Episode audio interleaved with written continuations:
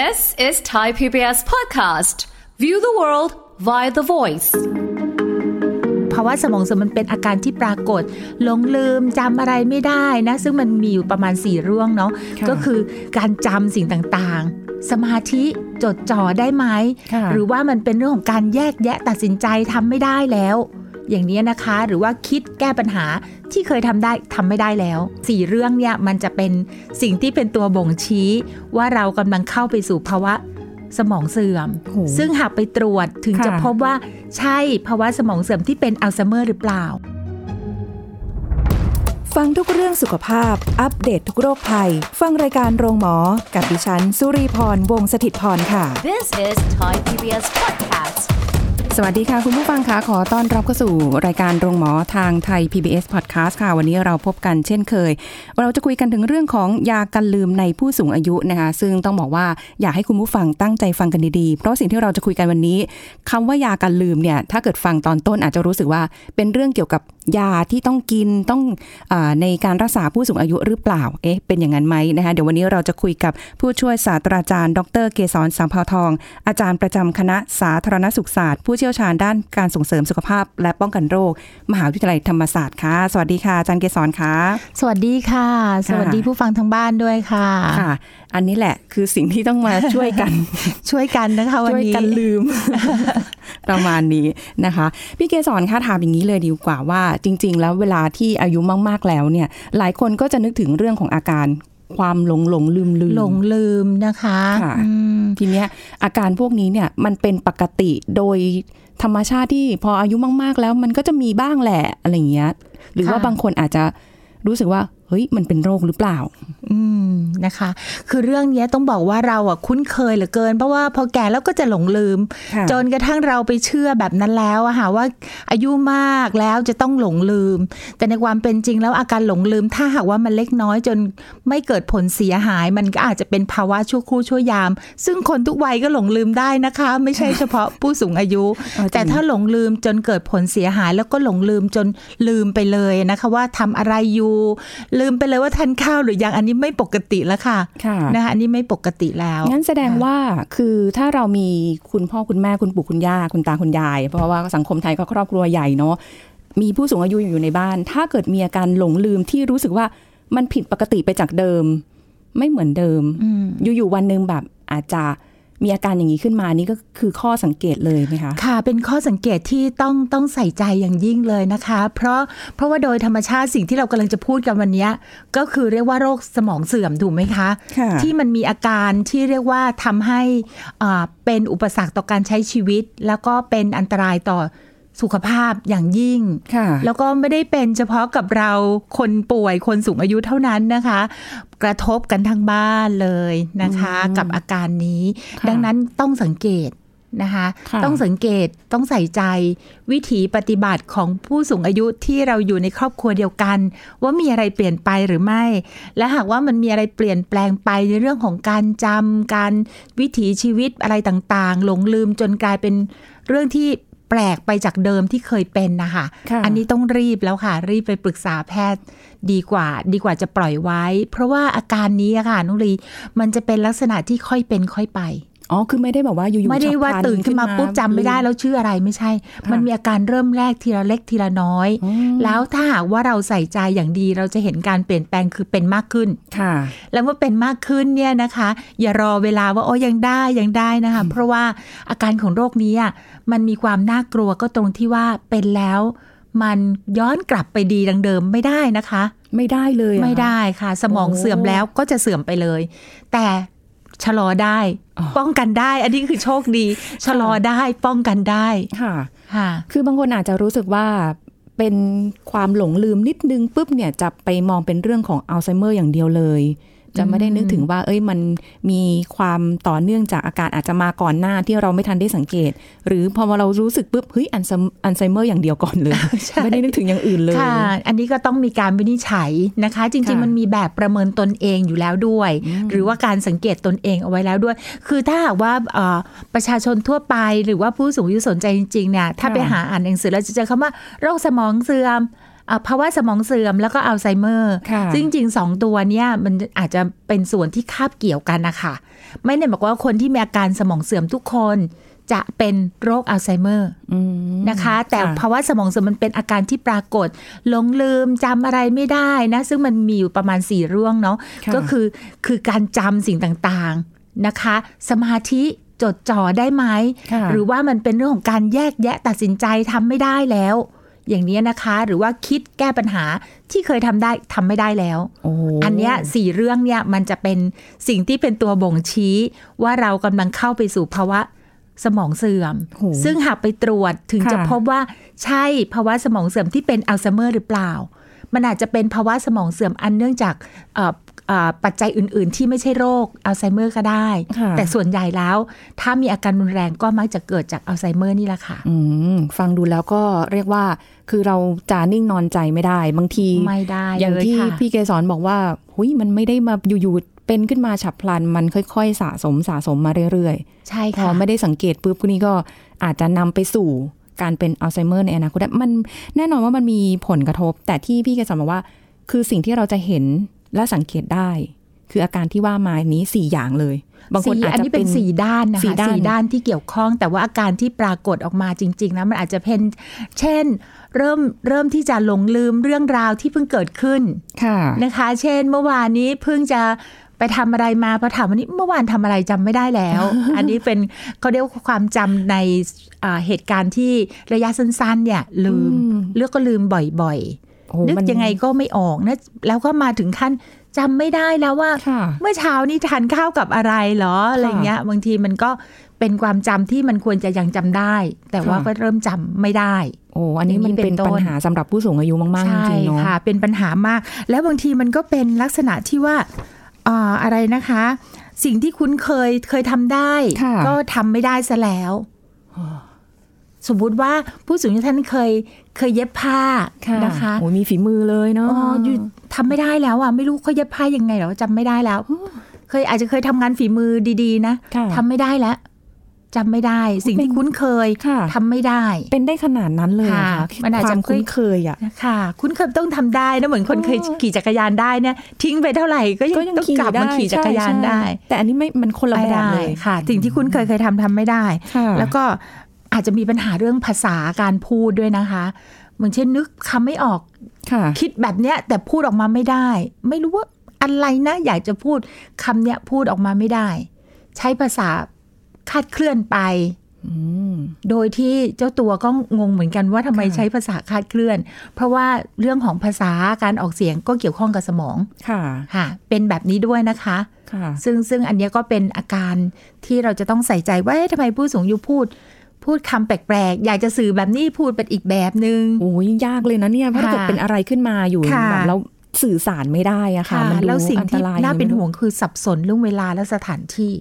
อันนี้นี่อาการนี้อ่าน่าจะชัดเจนแล้วยังบอกตอนเย็นก็บอกโอ้เพิ่งเช้าอย่างเงี้ยไม่ได้แล้วค่ะ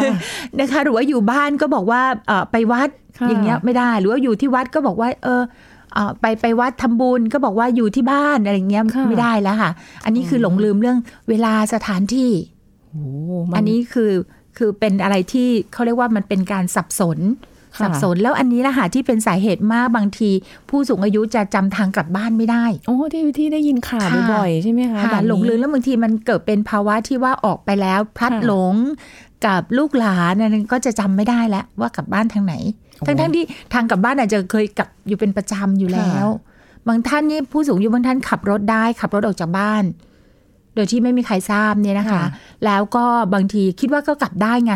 ก็เคยขับไปขับกลับค่ะแล้วหลงทางหลงทิศสับสนเรื่องเวลาค่ะอะไรอย่างเงี้ยค่ะ ก็เป็นเรื่องที่อันตรายโอ้โหน่ากังวลจริงๆนะคะเพราะว่ายิ่งน่าแบเป็นบห่วงเลย คือถ้าเกิดว่าในระหว่างนั้นเนี่ยเราไม่เขาเรียกว่าอาการมันอาจจะมี บางมุบางบางครั้งที่รู้สึกว่ามันจำอะไรไม่ได้จำอะไรก็คืได้อมันไม่ได้ขึ้แบบว่าจะนั่งจำอะไรไม่ได้ หรืออะไรเป็นอย่างนั้นทั้งวันบางทีมันอาจจะค่ะขึ้นมาเออวูบขึ้นมาวูบนั้นแล้วแต่นะคะอย่างนี้ใช่ไหมค่ะ แต่ว่าอาการพวกนี้มันจะมันจะกำมันจะมากขึ้นเรื่อยๆอะค่ะ ค่ะ อาการทางสมองเนี่ยค่ะ จะมากขึ้นเรื่อยๆนะคะ แล้วบางทีก็ความคิดความคิดรวบยอดที่เราว่าความคิดรวบยอดเพื่อตัดสินใจบางอย่างเนี่ยค่ะอาจจะตัดสินใจได้ไม่ดีด้วยค่ะ ตัดสินใจได้ไม่ดี เช่น สมมุติว่าก็คงจะได้ยินว่ามีคนมา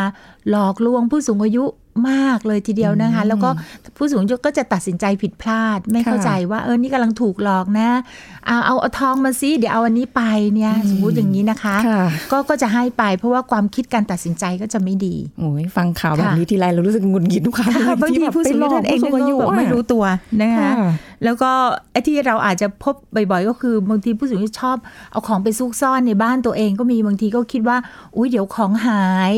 นะคะ เก็บนู่นค่ะเก็บนี่เราก็จะจำไม่ได้ค่ะว่าเก็บไว้ที่ไหน นี่เหมือนนึกถึงคนที่บ้านเลยค่ะข้อนี้ ให้ไปแล้วบอกว่ายังไม่ได้ให้เก็บจนลืมนะคะใช่ใช่แล้วบอกว่าบางทีเราเองยังเป็นนะคะ เราเก็บของแล้วเราไม่ได้เก็บเป็นที่ที่ควรจะเก็บอย่างนี้ยค่ะค่ะบางทีเรายังลืมอุ้ยใครอย่ามาขยับนะคะค่ะจำไม่ได้แล้วนะอันนี้ก็เป็นอุ๊ยเป็นสิ่งที่ที่เรียกว่ามันเป็นอาการเตือน อย่างหนึ่งนะคะ ว่าถ้าเราเริ่มเห็นผู้สูงอายุเป็นแบบนี้หรือว่า อารมณ์แปรปรวน เดี๋ยวก็รู้สึกอารมณ์ดี เดี๋ยวก็รู้สึกว่าเศร้าเสียใจหรือหงุดหงิดลำคาญใจกับสิ่งเล็กน้อย หรือไม่มีอะไรมาเป็นสาเหตุก็รู้สึกหงุดหงิดลำคาญใจแล้วอย่างเงี้ยนะคะ คือทั้งหมดเนี่ยไม่ได้หมายความว่า คนจะต้อที่งอามียุทั้งหมมาดกๆแล้วจะต้องเป็นทุกคนใช่เพราะบางคนนี้ยังเจอนะคะ คุณผู้ฟังพี่แกสอนค่ะ ความจำดีดีค่ะ ดีมากจนแบบหูถ้าเราอายุเท่าเขาเนี่ยเราจะจำอะไรได้บ้างไหมเนี่ย ใช่ค่ะเออจำแล้วมันดีมากเป็นเป็นเรื่องที่ต้องบอกว่า มันเป็นเรื่องที่เราต้องใส่ใจมาตั้งแต่วัยที่ยังไม่ใช่สูงอายุนะคะ เกี่ยวกับเรื่องสมองว่าอ๋อเราจะบริหารยังไงเราจะทนุค่ะถนอมอย่างไร เพราะสาเหตุกว่าที่จะมาเป็นอาการ ภาวะสมองเสื่อมเนี่ยมันหลายปัจจัยมากๆคำว่าหลายปัจจัยก็คือบางทีก็เป็นเรื่องโรคประจำตัวที่มีอยู่เดิม ความดันสูง กินยาไขมันอะไรต่างๆ ก็เส้นเลือดไปเลี้ยงสมองอาจจะไม่ดีพอค่ะใช่ไหมคะ หรือบางคนประสบอุบัติเหตุ ตั้งแต่วัยหนุ่มสาว ศีรษะกระแทกมาอะไรเงี้ยเขาพบว่าอ่าจำนวนมากทีเดียวนะคะ มีอาการสมองเสื่อมในสูงวัยเนี่ยเนื่องมาจากอุบัติเหตุในวัยหนุ่มสาวที่กระทบกระเทือนที่ศีรษะ มันแต่มันไปส่งผลตอนอายุมากๆค่ะนะใช่โอ้ค่ะโหเพราะว่าอันนี้อะค่ะ มันก็เป็นปัจจัยที่ชักนำให้เกิดได้ค่ะนะคะ แล้วอีกประการหนึ่งก็คือว่า การทำงานที่เคร่งเครียดใช้สมองหนักมากแล้วก็พักผ่อนไม่พอค่ะอันนี้นี่ชีวิตในปัจจุบันนี้คนหนุ่มสาวก็น่าห่วงค่ะ เพราะว่าทำงานกันเรียกว่ามากมากกว่า 8 ชั่วโมง เป็นค่ะส่วนใหญ่เลยนะคะ ใช่ ทุ่มเทแล้วสุดๆการพักค่ะผ่อนไม่พอ ค่ะใช่อาหารก็อาจจะไม่ดีด้วย เพราะว่าไม่มีเวลาเตรียมตัวฟาสต์ฟู้ดเน้นเน้นใช่ไหมเลยคะอืมแล้วพอถึงวัยห้าสิบหกสิบค่ะเริ่มมีปัญหาเนี่ย มันก็เรียกว่าก็ยังดีถ้ารู้ตัว แต่ถ้าไม่รู้ตัวรอจน65ไปแล้วนี่เขาบอกอาการมักจะปรากฏมากขึ้น อุ้ยพี่แกสอนพูดแบบนี้เริ่มกลัวเริ่มรู้สึกว่า เอ๊ะ เราใช้ชีวิตแบบใช้ชีวิตดูผิดผิดๆมาอ่ตลอดอะไรอย่าเขางนี้บางคนเขาก็บอกว่าเนี่ยมันเป็นการใช้เวลาในอนาคตไปแล้ว สำหรับการพักผ่อนคือจริง ๆ ควรจะพักผ่อนน่ะเอาเวลาการทำงานในอนาคตอะมาสะสมแล้วก็ทำมันซะในวัย20 30ที่ยังมี40แรงอยู่ทำหนักมากค่ะอันนี้ก็ก็เป็นเรื่องที่น่าเป็นห่วงนะคะค่ะแล้วก็กลุ่มกลุ่มคนที่เริ่มเข้าสู่ภาวะสมองเสื่อม อาจจะมีนอกจากอารมณ์แปรปรวนแล้วอะบุคลิกภาพก็จะเปลี่ยนไป เช่นเคยแต่งตัวสะอาดสะอ้านก็ละค่ะเลย โอ้มันจำไม่ได้อค่ะมันมละไปเลอะไรยงี้ไม่ใส่ใจ แล้วก็อาจจะดูดูเหมือนกับว่าขาดความกระตือรือร้นกับทุกสิ่งทุกอย่างโอ้โหนิ่งเหนื่อยเฉื่อยชาไปค่ะอันนี้ก็เป็นไปได้ด้วยอื้อหือค่ะฟังแล้วก็รู้สึกว่า คือเหมือนเราต้องสังเกตแหละ ผู้สูงอายุค่ะในบ้านสังเกตอะไรเงี้ยถ้าทำอย่างไรที่เขายังจะคงความ สดชื่นแจ่มใสกระตือรือร้นใช่อยู่ได้ เพราะฉะนั้นสิ่งแวดล้อมข้างนอกก็ต้องมีส่วนช่วยกระตุ้นนะคะค่ะกระแต่ตุ้ทีนนี้คือในเรื่องของสมองเสื่อมเนี่ยคือความที่มันค่อยๆเป็น ค่อยๆไปค่ะ มันมีระดับความรุนแรงไหมคะพี่เกสรโอ้มีแน่นอนเลย ถ้าเราพบเร็วสังเกตเห็นการเปลี่ยนแปลงสักสองสามข้อที่เราพูดกันเมื่อสักครู่นะคะค่ะแล้วไปพบ แพทย์ดีกว่า ไปตรวจวินิจฉัยดีกว่า ไปตรวจสุขภาพทั่วไปก็ได้ค่ะแล้วก็ปรึกษาเรื่องนี้นะคะ ว่ามีอาการแบบนี้แบบนี้ ก็แพทย์ก็จะตรวจลงลึกลงไปอืมหากว่าพบโดยที่เจ้าตัวยังพูดจารู้เรื่องยังมีอาการเล็กน้อย อันนี้ก็เรียกว่าอาจจะเข้าสู่ภาวะสมองเสื่อมในระดับเล็กน้อยค่ะนะคะ ซึ่งสามารถรักษาให้ชะลอ ความรุนแรง ที่มันโรคจะไม่โปรเกรสจะไม่ก้าวไปข้างหน้ามากขึ้น แต่มันมีได้อาการแล้ว แต่ว่ามันก็จะคงอยู่แบบนั้นนะคะค่ะแต่มันยังรับได้ไงคะมันยังเป็นภาวะที่ดูแลประคับประคองให้อยู่แค่นั้นได้ ยืดเวลาในการที่มันจะแย่ลงค่ะได้ เพราะฉะนั้นควรอย่างยิ่งที่จะต้องสังเกตแล้วก็รักษาในระยะเริ่มแรกหรือเป็นเล็กน้อย อืมอุ๊ยถ้าเกิดสังเกตแล้วพาไปหาหมอเลยเนี่ยก็ไม่ค่อยค่ะห่วงเท่าไหร่นะคะใช่ค่ะแต่บางทีอะลูกๆหลานๆก็ไปทำงานใช่คนค่ะสูงอายุก็อยู่บ้าน แล้วก็คิดว่าไม่เป็นไรหรอกคนสูงอายุก็จะเป็นแบบนี้แหละค่ะซึ่งอันนี้เนี่ยน่าเสียดายเวลาที่มันผ่านไปแล้วแต่ละคนเนี่ยเอ่อโรคที่มันจะก้าวหน้าไปที่รุนแรงขึ้นแต่ละคนจะไม่เท่ากัน ค่ะ บางคนอาจจะกินเวลาเป็นปี บางคน 6 เดือนนี่แย่ลงไปเยอะแล้วโอ้โหไม่เท่ากันด้วยนะคะ เพราะอันค่ะเนื่องมาจาก พื้นฐานสุขภาพของแต่ละคนไม่เท่ากัน บางคนก็แข็งแรงดี หรือบางคนสามารถดูแลตัวเองได้ดี เช่น เพราะรู้สึกความจำไม่ดีใช้วิธีการโจทย์ค่ะบางบางผู้สูงอายุบางท่านเข้าใจนะคะ ที่ว่าฉันเริ่มจำอะไรไม่ค่อยได้จดดีกว่า ค่ะ จดแล้วอ่านอืมแล้วจค่ะำนะคะ เพราะฉะนั้นเวลาผู้สูงอายุส่งสติกเกอร์ วันจันทร์สีเหลืองเลยก็ไม่เพราะว่าได้พยายามจอ๋อำวันอะไร เออสีอะไรเหลืงอก็ย่างงี้ก็มีเนาะส่วนช่วยช่วยได้ค่ะ อย่างพี่เกสอนทำงานที่แบบเกี่ยวข้องกับผู้สูงอายุอย่างนี้ยค่ะค่ะ เจอแบบลักษณะแบบนี้บ่อยไหมคะที่แบบหลงหลงลืมลืมๆแล้วจะใช้วิธีการจดเพื่อแบบฟื้นความใช่จำค่ะตัวเองอะไรอย่างแล้เงี้วยเราก็จริงๆแล้วมันมาจากอ่าฐานคิดหรือวิธีการเพื่อที่จะชะลอความเสื่อมของสมองนะคะค่ะโดยการที่ใช้งานให้เหมาะควร คือสมองเขาก็เหมือนกับกล้ามเนื้อที่ต้องบริหารต้องออกกำลังค่ะเพราะฉะนั้นก็ต้องบริหารสมองแต่ต้องบริหารไม่ใช่ว่าเป็นนวดอะไรอย่างนี้นะคะ เพราะว่าสมองหน้าที่ของเขาคือคือการจดจำการวิเคราะห์การคิดการแยกแยะแบบนี้ค่ะเราก็ต้องให้งานกับสมองที่เขาจะได้คิดได้จำได้วิเคราะห์ได้แยกแยะต่างอ๋อๆให้เหมาะควรค่ะเพราะฉะนั้นเนี่ยมันก็จะมีโปรแกรมอะไรต่างๆมากมาย ซึ่งเดี๋ยวเราอาจจะได้คุยกันอีกทีหนึ่งด้วย อ๋อ คือแบบว่าเป็นสำหรับอ่าถ้าเป็น ผู้สูงอายุอายุประมาณนี้มีวิธีการยังไงอะไรอย่างใช่นี้หรือว่าค่ะคนที่ต้องทดสอบหรืออะไรอย่างนี้จะมีระดับให้เลยใช่ไหมคะใช่ค่ะนการทดสใช่อบค่ะโอ้ใช่แต่ว่าพื้นฐานในแง่ของการป้องกันอะมันก็ค่อนข้างที่จะเรียกว่าเป็นเป็นพื้นฐานทั่วไปนะ ในแง่ของการป้องกันค่ะภาวะสมองเสื่อมเนี่ยนะคะค่ะก็คือ อาหารแต่อาจจะต้องเจาะจงสักนิดหนึ่งว่าอาหารประเภทไหนอย่างเช่นพวกวิตามิน B ค่ะเนี่ยนะคะก็จะบำรุงสมองอ่าใช่ไหมคะ หรือว่าผักผลไม้นี่มันก็ทั่วไปอยู่แล้วที่มันมีประโยชน์ พวกวิตามินต่างๆนะคะค่ะแล้วก็ดื่มน้ำให้พอเหมาะพอควรเนาะอาการผู้สูงอายุที่ดื่มน้ำน้อยเนี่ยเลือดก็จะข้นใช่ไหมคะ แล้วเลือดก็ไหลเวียนไปที่ศีรษะไม่ดี มันก็จะมีปัญหาอีกนะคะ นอกจากนี้แล้วเนี่ย เรื่องของออกกำลังกายร่างกายเราอะค่ะเวลาเราออกกำลังกายเคลื่อนไหวร่างกายเนี่ยมันกระตุ้นการไหลเวียนอยู่แล้ว ซึ่งอันนี้มันก็เป็นประโยชน์ค่ะเรียกว่าเป็นพื้นฐานในการป้องกันอืมนะคะอืมก็ในส่วนการป้องกันเนี่ยอย่างน้อยมีวิธีเราก็มีวิธีหายห่วง แต่คนที่มีอาการไปแล้วเนี่ย ที่เขาต้องอืมเออได้รับการประเมินอย่างที่พี่เกสรบอกว่ามันมีระดับต่างๆอะนะค่ะไอ้ตอนต้นๆนี่ก็ยังพอแบบ ชะลอได้ใช่ค่ะโอ้แต่ถ้าเกิดเยอะๆเนี่ยคือถ้าหากว่ามาถึงขั้นนั้นแล้วจริง ๆ แล้วเนี่ยมันอาจจะอ่าอาจจะเกิดขึ้นในกลุ่มผู้สูงอายุที่ เช่นอยู่คนเดียวอืมได้ถูกไหมค่ะคะ ก็ไม่รู้ว่า เออ ฉันมีอาการแบบนี้แล้วก็ใช้ชีวิตลำบากมากขึ้นค่ะนะคะ อาจจะทำอะไรต่างๆ ด้วยความคุ้นเคยไปบ้างแต่แน่นอนเลยอะสิ่งแวดล้อมอะไรก็จะมีอันตรายเกิดขึ้นได้ง่ายค่ะหรือว่าอยู่กันแค่สองคน ผู้สูงอายุทั้งคู่เป็นคู่คู่ของผู้สูงอายุที่ที่อาจจะมีอาการคล้ายๆกัน ก็เลยไม่ได้ดูแลรักษาอะไรต่างๆเนี่ยโรคก็จะลุกลามไปมากขึ้นค่ะใช่ไหมคะ จนกระทั่งช่วงหนึ่งก็อาจจะเอ่อมีใครมาใส่ใจดูแลอาจพาไปหาหมอก็เพราะว่าเป็นเยอะแล้ว ก็เป็นไปได้ด้วยว่าอาการมันจะตั้งแต่เล็กน้อย ปานกลางรุนแรง ถ้ารุนแรงนี่ส่วนใหญ่แล้ว ผู้สูงอายุท่านนั้นที่มีอาการรุนแรงมักจะใช้ชีวิตอยู่ได้อย่างยากยากลำบากค่ะ แม้กระทั่งจะทะตักอาหารทานเองยังทำไม่ได้โอ้ยนะคะ หลงลืมแม้กระทั่งทานข้าวหรือยังอะไรอย่างเงี้ยค่ะการใช้ชีวิตการดูแลตัวเอง ก็จะอะคลาดเคลื่อนไปหมดจนกระทั่งเป็นอันตราย นึกถึงหลายคนที่อาจจะไม่มีลูกหลานดูแล หรือว่าสูญเสียไปหมดแล้ว หรือค่ะอะไรอย่างเงี้ยค่ะ หรือแบบบางคนที่แบบอาจจะไม่ได้มีฐานะมากดีเอ่อปกติเท่าไหร่อะไรเงี้ยอาจจะแรนแคนนิดนึงหรืออะไรเงี้ยแล้วเขาต้องอยู่คนเดียวอะ่ะค่ะโอ้ หยรือแม้กระทั่งมีมีอ่ามีสมาชิกในครอบครัวอยู่ด้วย แต่ถ้าสมาชิกในครอบครัวก็มีมีภาวะเศรษฐกิจที่ฝืดเคืองนะคะ หรือว่ามีสภาพแวดล้อมที่ไม่เอื้อที่จะให้เขาดูแลได้อย่างดี หรือมีภาวะที่เรียกว่ากดดันหลาย ๆ ด้านค่ะไม่สามารถดูแลได้ก็อาจจะใช้ชีวิตอยู่ด้วยกันนี่แหละ แต่ว่าอ๋อก็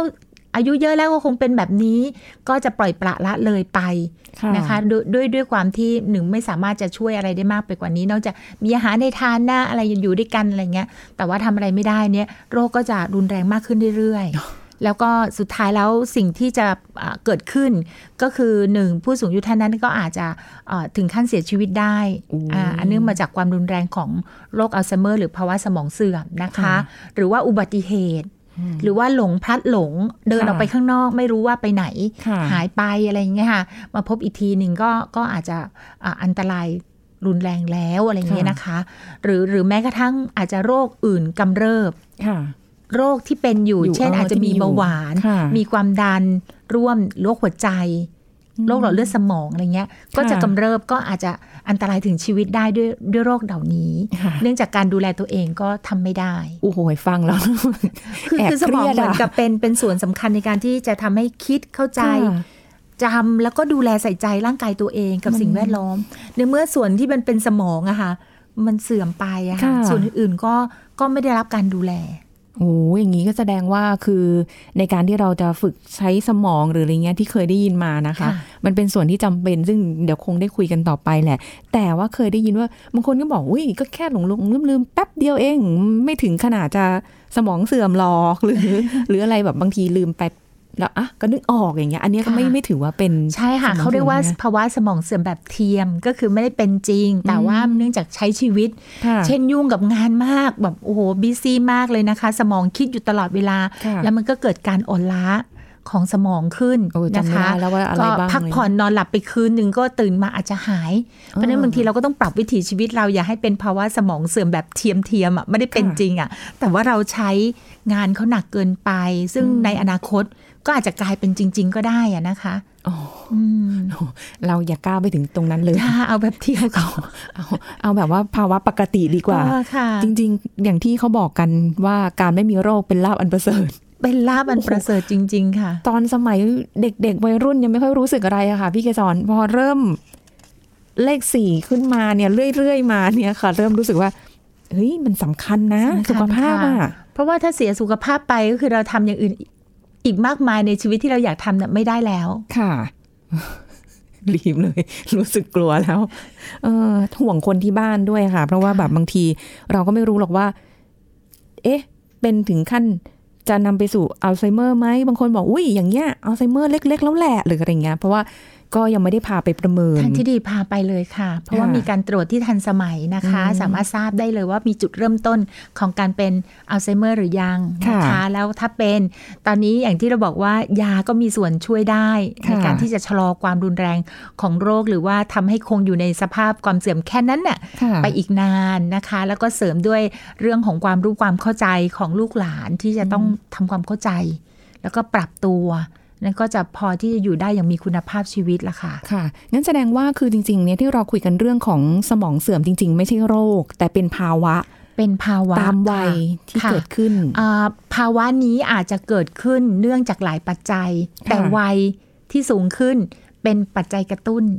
ตัวหนึ่งแหละ ตัวหนึ่งสำคัญแหด้วยละค่ะ แต่อยู่ก็ไม่ได้ในนั้นว่าว่าทุกคนที่สูงวัยจะต้องเป็นไงค่ะ แต่มันเป็นอาจจะเป็นปัจจัยเสริม อันเนื่องมาจากมีอย่างอื่นอยู่ก่อน เช่นมีโรคประจำตัวอ่ามีอุบัติเหตุ มีภาวะกระทบกระเทือนที่สมองค่ะหรือว่าเป็นพวกที่เรียกว่าอาจจะได้รับพวกสารเคมีอะไรมาต่างค่ะๆเหล่านี้นะคะแล้วก็แต่อายุมาบวกด้วยคำว่าสูงอายุอะค่ะเนี่ยโรคก็จะปรากฏได้เร็ว อ๋อ พอแบบคือมันเป็นไปตามธรรมชาติกลไกธรรมชาติแหละ ที่มันจะเสื่อมลงไป หลังจากที่เราก็ใช้งานกันอย่างอย่างหนักมาก่อนหน้านี้ คิดตลอดเวลา จริงค่ะ แล้วก็นำไปสู่เรื่องของการเป็นโรคอัลไซเมอร์ได้ในที่สุดค่ะ บางคนก็โชคดีไม่เป็น บางคนก็โอ้ยนิดนึงแบบค่ะแป๊บเดียว แต่พออายุดิ่งลงไปเลย65ไปแล้วเนี่ยโอกาสในการที่จะเกิดขึ้นมันก็มีเปอร์เซ็นต์ที่สูงขึ้นค่ะนะคะโดยเฉพาะถ้าอายุ80แล้วอะผู้สูงอายุอาจจะมีอาการแบบเนี้ยปรากฏได้มากขึ้นทีเดียวโอ้ที่เราเรียกว่า80ใช่หลงไมคะแล้ว นะคะ หลงลืมไปแล้วอะไรอย่างเงี้ยค่ะว่าเป็นใครอะไรยังไงนะคะค่ะซึ่งอันนี้เนี่ยอ่าคือนอกเหนือจากที่เรื่องของ